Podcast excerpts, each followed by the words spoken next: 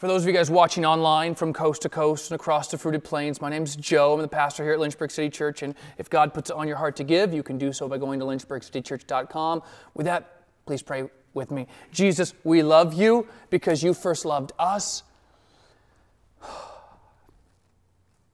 Wow, what, what huge words. We love you because you first loved us. Lord, today I pray that you would awaken in us that saving, electing love in which you died for us, in which you illustrated in dying for us. I pray, Lord, for those of us today who need encouragement, that you would give encouragement. And, and for those of us who maybe we need conviction, I pray for conviction. I pray that you would uh, align our lives with your word and with your commandments. God, we think of our leaders, for President Biden. Help him to make good and wise decisions. I pray for a special grace upon him, upon his health, upon his mental faculties, Lord. Guide and direct him.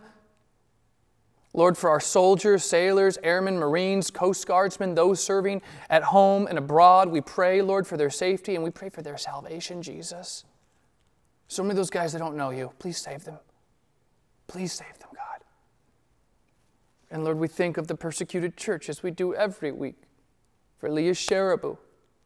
Still another year being held by Boko Haram in Nigeria because she's a Christian, and, and Pastor Yusuf imprisoned in Iran, and Pastor Wang and, and Pastor John imprisoned in China for the Christians, Lord, in North Korea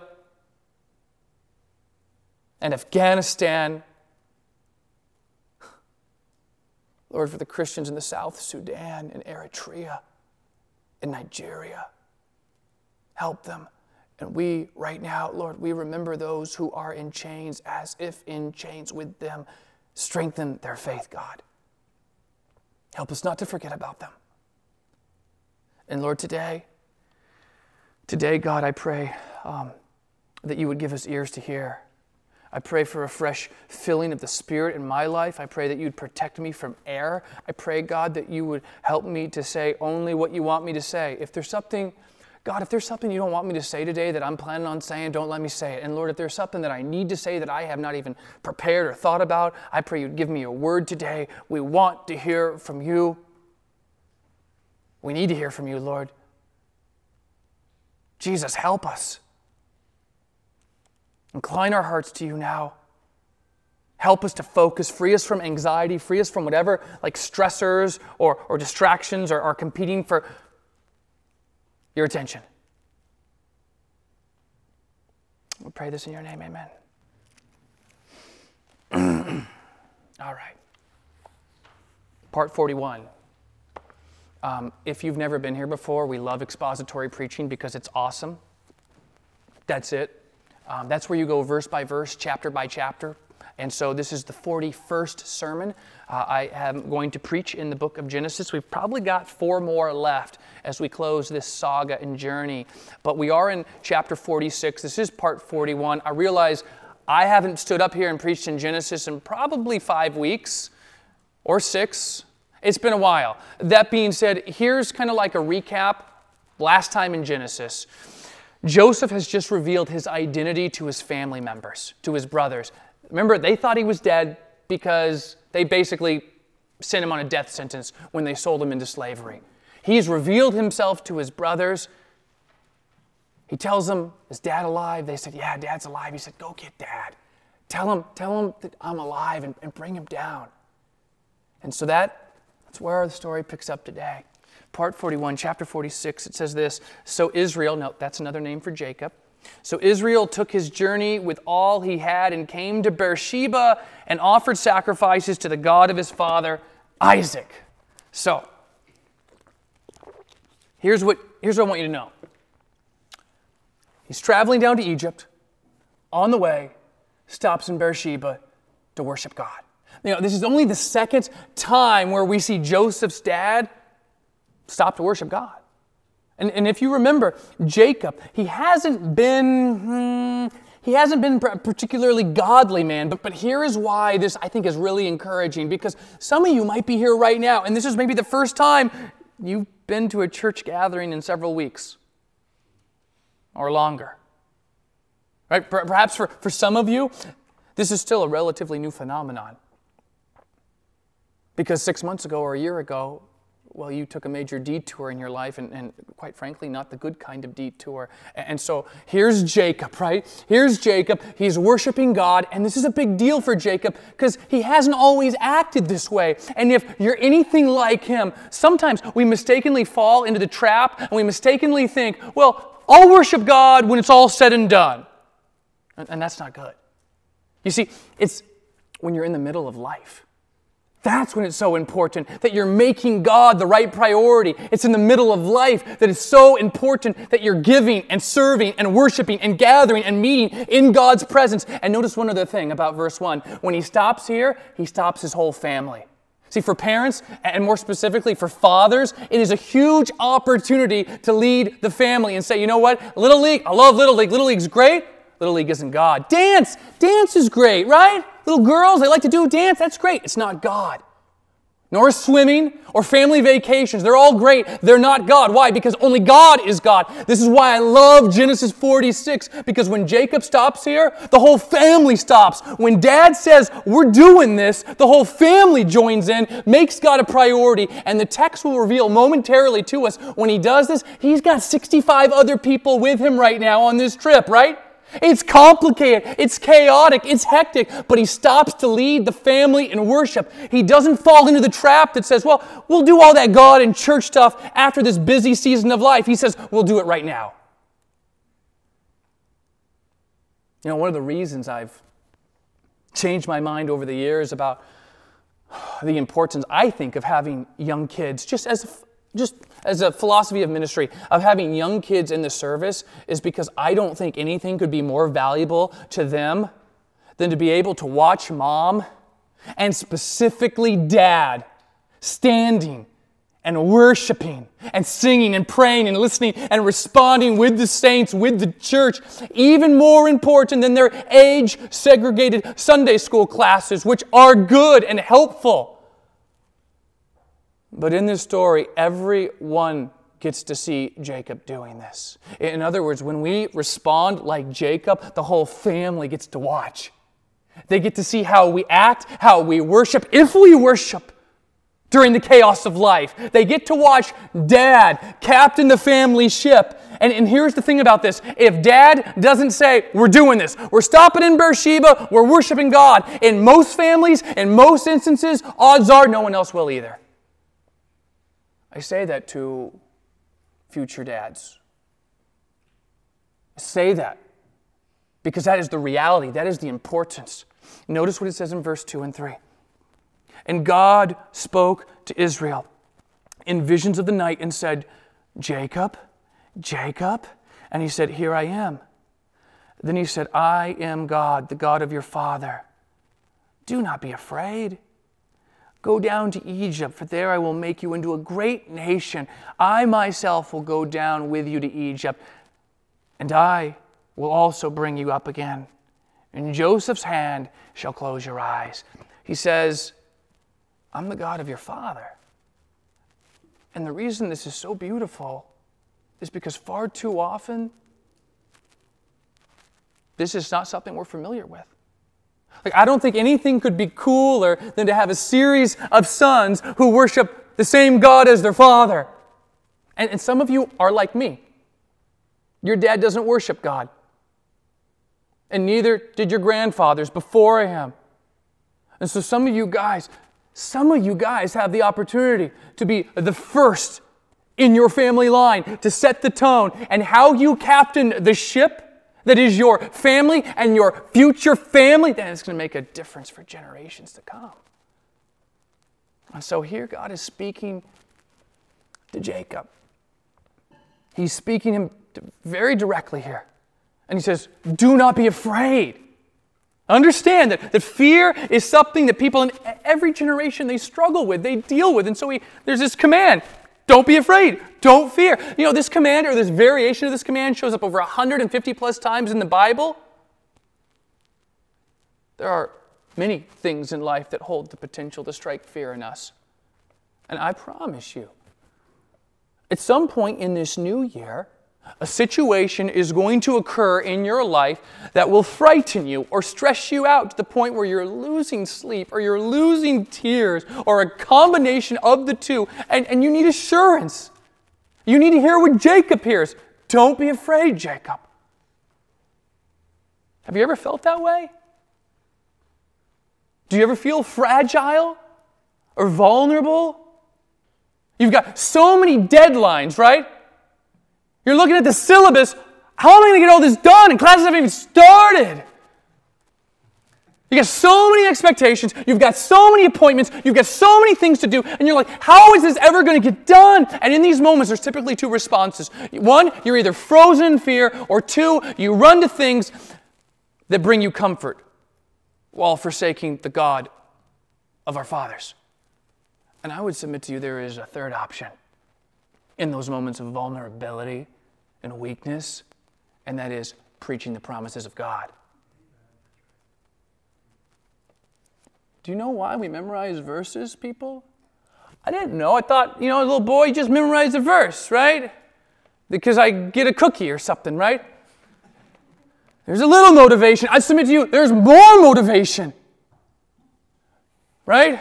Remember a time driving down this road right here on Greenview, tears rolling down my eyes back in 2014, just going through one of the hardest seasons of my life, just preaching the promises of God to myself. I'm the only one there in my little Ford Ranger.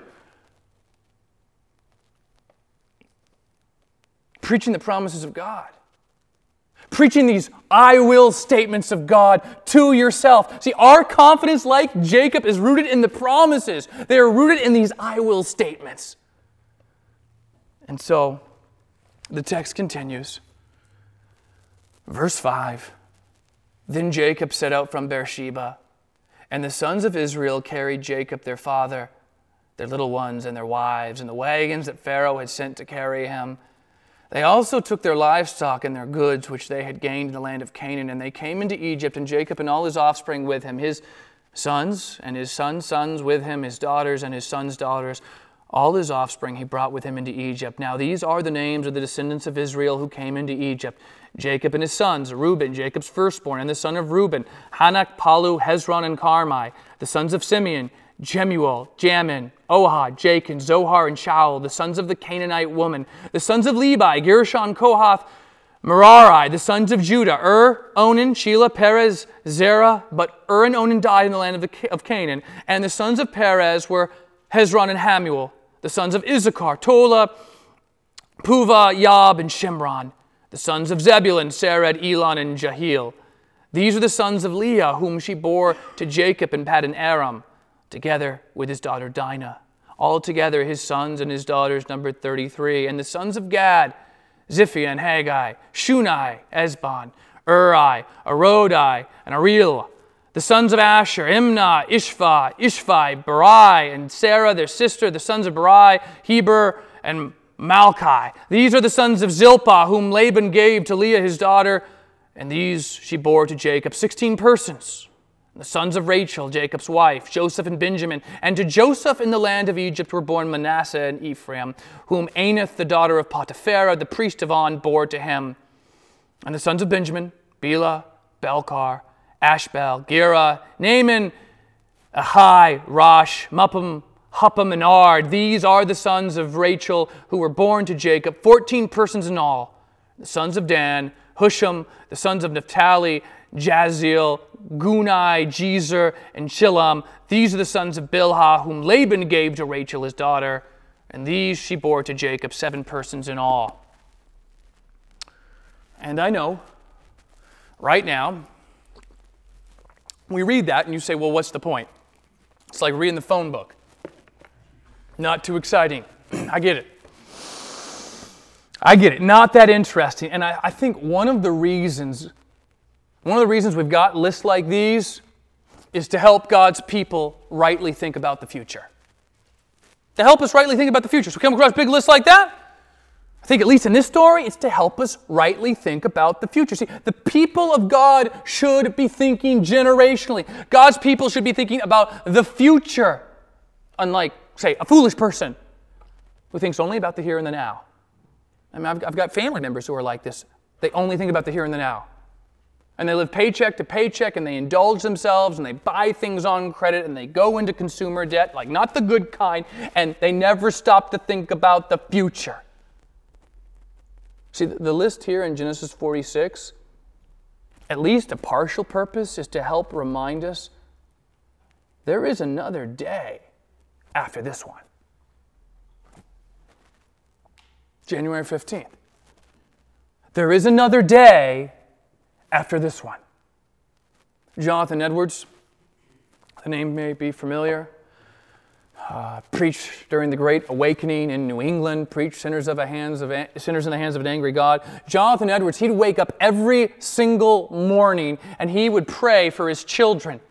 And then he'd pray for his grandchildren. And then he'd pray for their children. And then he'd pray for their future children to the fifth generation. Every morning, Edwards did that. See, most people don't do that. Most people don't think that way.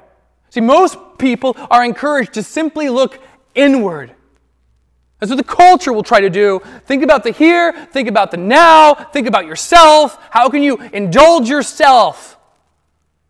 The truth is, God doesn't want us to only think about our life, but about those who will come after us. And just remember the promise in, in chapter 46, verse 3, right out of the gate today. What was the repeated promise? Remember the I will statements of God? Where he says to Jacob, he says, Jacob, don't be afraid. Because I will make you into a great nation. And I will go down with you to Egypt and I will bring you up again. You see, a lot of people look at this story and they'll say, well, who cares?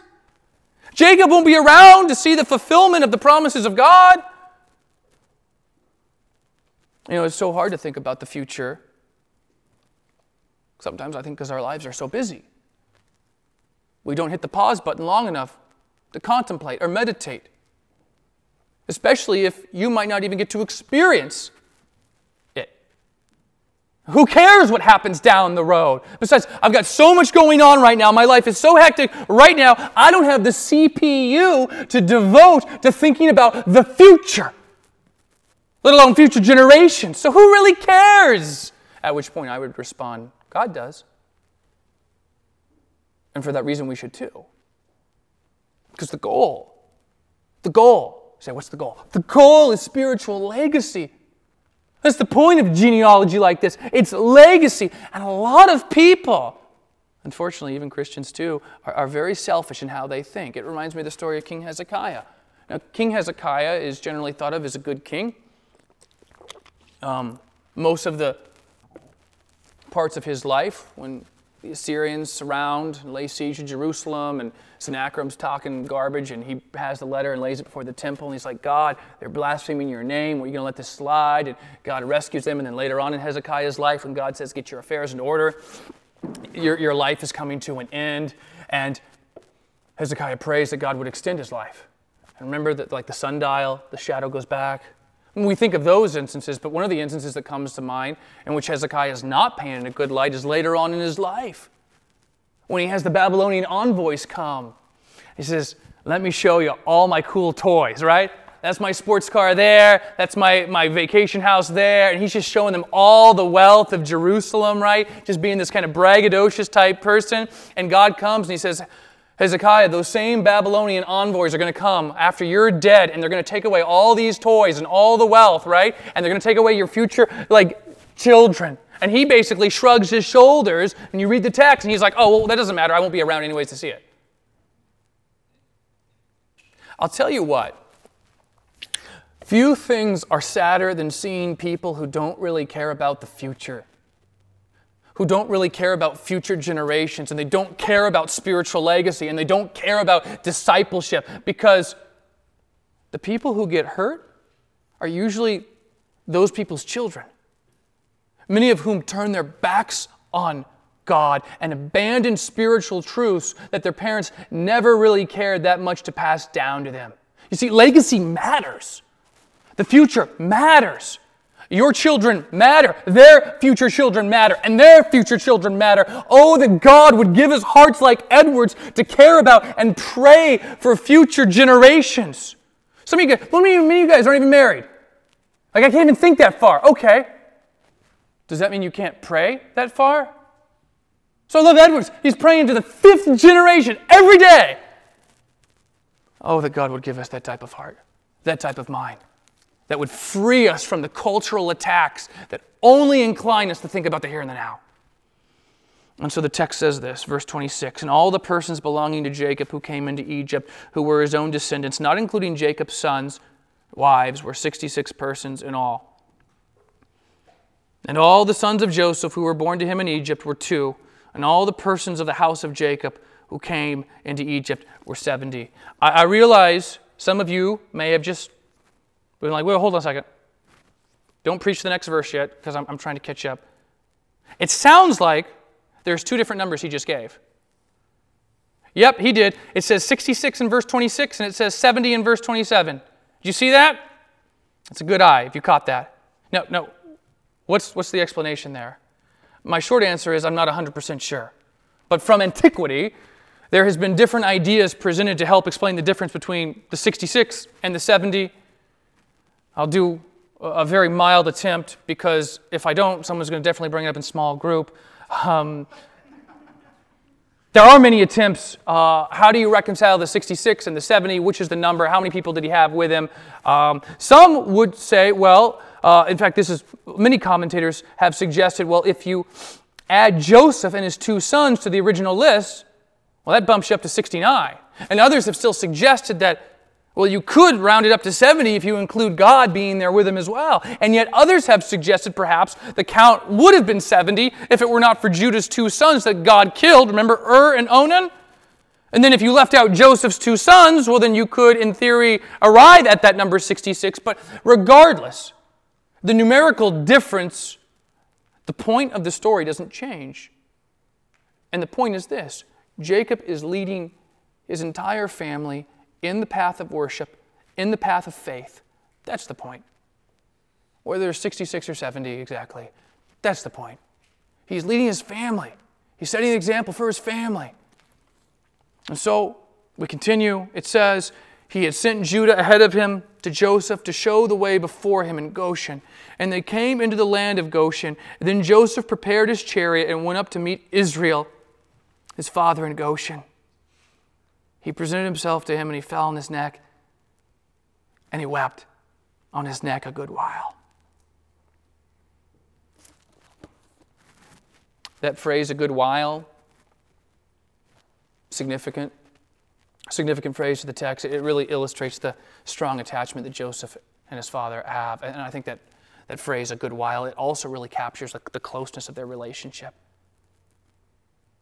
Right? This is more than just a hug and we're done. He hasn't seen his dad since he was 17 years old. It's been 20 years. He's crying his eyes out. They're both crying their eyes out. It is a deep emotional moment right now. There is strong affection that Jacob and Joseph have for one another. Man, I remember the first time. The first time I, I came, I went back to Alaska because that's where, that's where I'm from. I hadn't been to Alaska in I think eight years. I hadn't seen my dad in eight years. I go up to my dad, hug him, and he just stood there like a statue. Just like a statue, arms at his side. Hadn't seen him in eight years.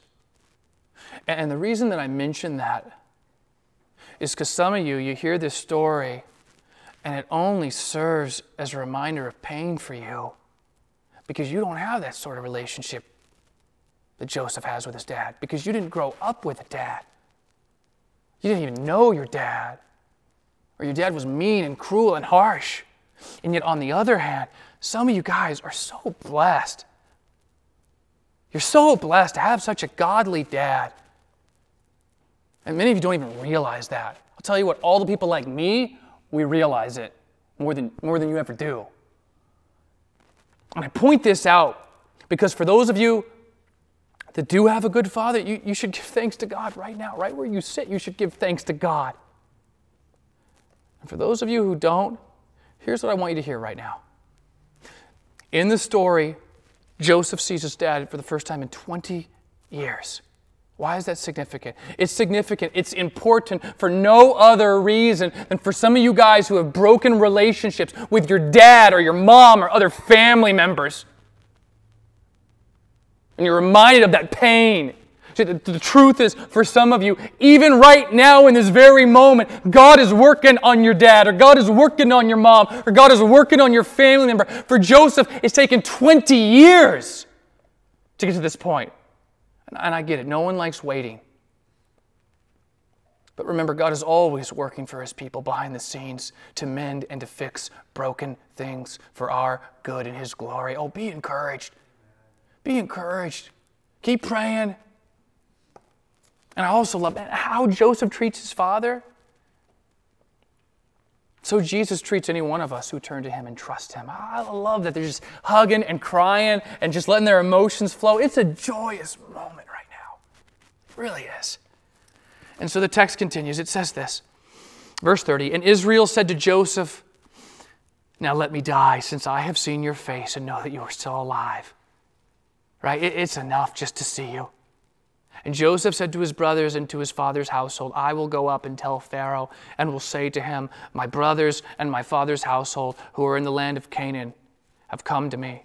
And the men are shepherds, for they have been keepers of livestock, and they have brought their flocks and their herds and all they have. And when Pharaoh calls you and says, What is your occupation? You shall say, Okay, here's what you got to tell him. Your servants have been keepers of livestock from our youth, even until now both we and our fathers, in order that you may dwell in the land of Goshen, for every shepherd is an abomination to the Egyptians. This is all part of Joseph's plan. His plan is you come in, you're going to see Pharaoh, you tell him what your profession is. And that way, he won't view you as a threat. Like, none of you guys are kings, none of you guys are like military commanders, you're just ordinary Joes. Furthermore, this will help set our family up in such a way, okay, that we will have our own area to live in Goshen. Like detached from mainstream Egyptian life, and our, our family, they won't be culturally mixed with the Egyptians, and we can preserve our way, especially as it relates to worshiping God, because there's always a concern. It's always a concern. Every generation you live in, the culture is grabbing you, trying to grab you. That's why it's a concern, right? That they can marry like within their family.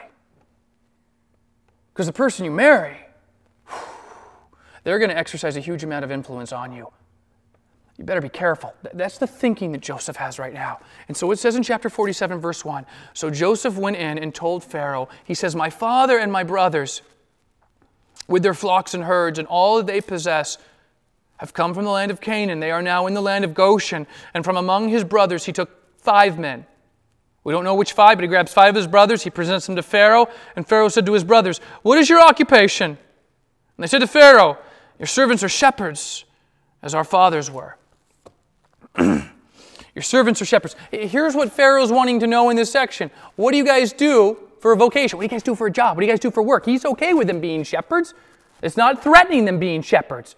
As I said earlier, they're not business guys, they're not military officers, they're just shepherds. No one wants to be a shepherd, okay? The Egyptians are like, oh yeah, those guys are, ooh, yucky.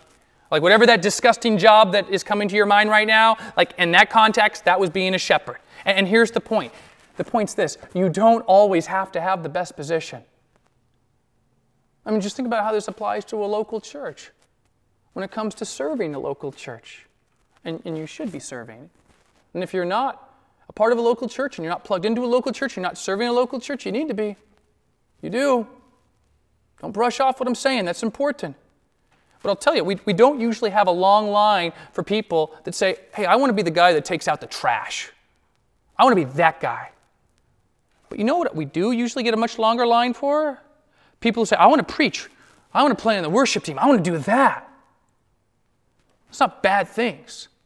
I'm not saying that if you're not, if, I'm not saying if you're gifted in those areas not to serve. But, but here's, here's what I'm saying. In other words, you shouldn't be focused on seeking the best or highest position.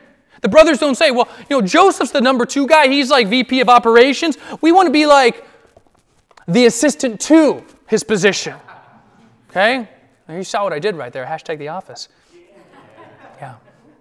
They don't say that. They're like, we want to be number three. We want to be number four. They accept what God has for them and they trust that it's good for them. That can be hard sometimes, especially with this thing called pride. To accept what God has for us and trust that it's good for us. And so, verse 4 says, They said to Pharaoh, We have come to sojourn in the land, for there is no pasture for your servants' flocks, for the famine is severe in the land of Canaan. And now, please, let your servants dwell in the land of Goshen. Pharaoh said to Joseph, Your father and your brothers have come to you. The land of Egypt is before you. Settle your father and your brothers in the best of the land, and let them settle in the land of Goshen. And if you know any able men among them, put them in charge of my livestock. Here's what Joseph trying to do the whole time he's looking out for his family in the whole story, he's looking out for his family. He's looking out for his family economically. He's looking out for his family spiritually. He wants to make sure they don't integrate into Egyptian society. I mean, Joseph is concerned about his family. Financially, of course. Spiritually, absolutely. And I'll meet a lot of Christians today, and they'll have an economic plan, but they don't have a spiritual plan. And the, the truth is, you need both. And people will tell me, hey, Joe, I'm thinking about moving to this city. I'm going to move I'm going to move to this state because financially I can do way better in that city or I can do way better financially in that state. And all they look at is the bottom line, the dollars and cents, their bank account, and they don't think about the spiritual impact if they move to that location. They don't think about how that area will impact them spiritually, how it would impact their family. They're like, "Well, I don't even have a family." I know, but one day you will. And your kids are your kids are going to go to school there. They don't think about their future. They don't think about their future children. They're like, dude, the real estate over there, dude, it's awesome. And I'm like, that place is Sodom and Gomorrah. And they're like, no, no, you're just overreacting. And you know what happens in a lot of these stories? I've been, I've been pastoring here almost 10 years, guys. Almost 10 years I've been pastoring. And so many people, they prioritize the financial and they don't give a single thought to the spiritual. And so many people have gone and left, and they do very well financially. But they pay a very high price. Or Jesus might say, What does it profit a man to gain the whole world and to forfeit your soul? See, so many people put their entire focus and their whole plan on the here and the now, on the economics of the situation, and they fail to think about the future, and they fail to think about the spiritual implications for their family and their future family. But wisdom also works both ways because what I've also learned is there are some people who are really good with money, but they're not really good when it comes to walking with God. And then there are people, family members I have, who are good at walking with God but they can't even pay their bills. And they're so incredibly foolish when it comes to how they handle money. Okay, I'm not saying it's, it's one or the other. I'm saying it's a, it's a both and approach. There must be a wise approach to these matters. And I think it's best illustrated in the life of Joseph, how he negotiates this land grant with Pharaoh, right? Not just to provide for his family economically, but to make sure, right, that they can be set apart for the service of the Lord. And so, Verse 7 Then Joseph brought in Jacob his father, and he stood him before Pharaoh, and Jacob blessed Pharaoh.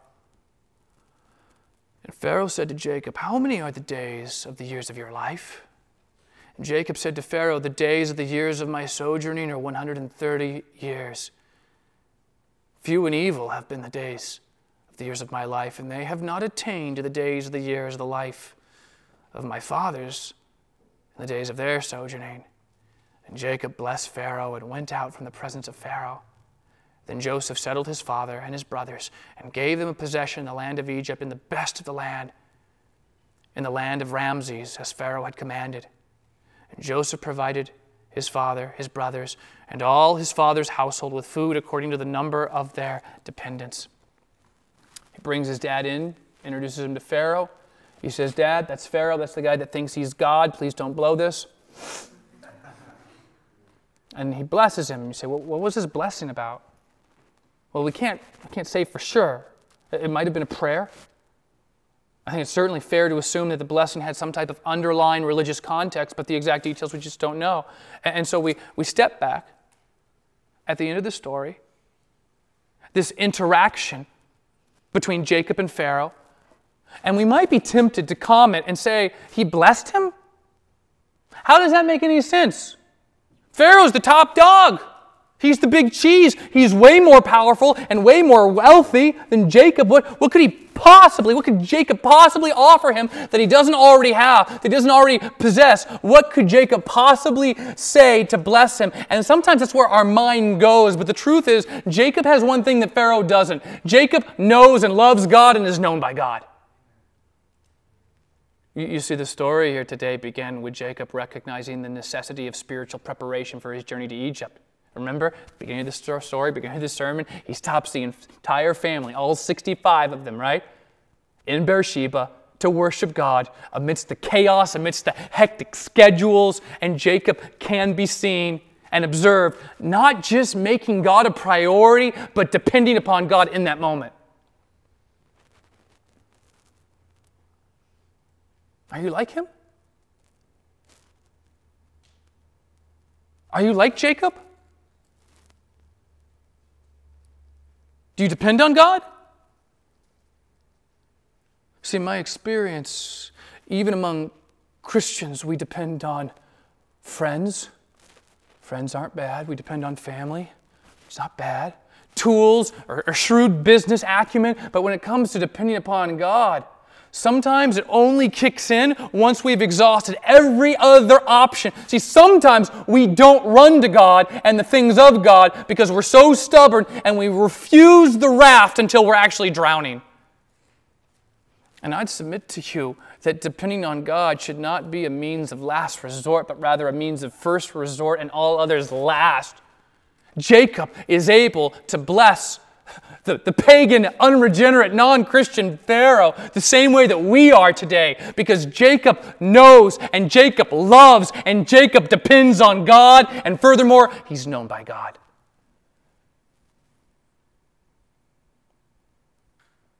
If you're not like him,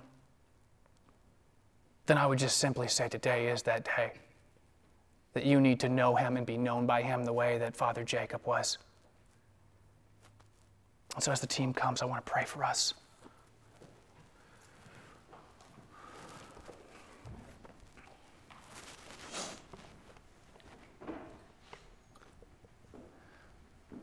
Lord, I love this story today. Jacob is far from a perfect character in the Bible, but it's so encouraging to see the good parts of his life where he leads his family well. And he, he shows by example to his family how important worshiping and serving you is. Not when life is convenient, but in the midst of the chaos. I pray, God, that we would think generationally. I pray that we would think about the future, not just about ourselves, that you would protect us from selfishness and pride. Lord, and that you would give us, Lord, a heart like Edward's. That you would give us a heart that cares about others. We need your help, Lord. We need your help. Help us to care about those around us. This new semester, this new year, oh Lord, give us a passion for the lost and the unchurched and the unreached. Give us a passion for them. Help us to care. Lord, so many Christians, Lord, they just don't care about anyone other than themselves. Forgive us for those moments of just pure selfishness in our lives. You're so good and you're so kind to us. We owe you everything. We love you. We pray these things in your name. Amen.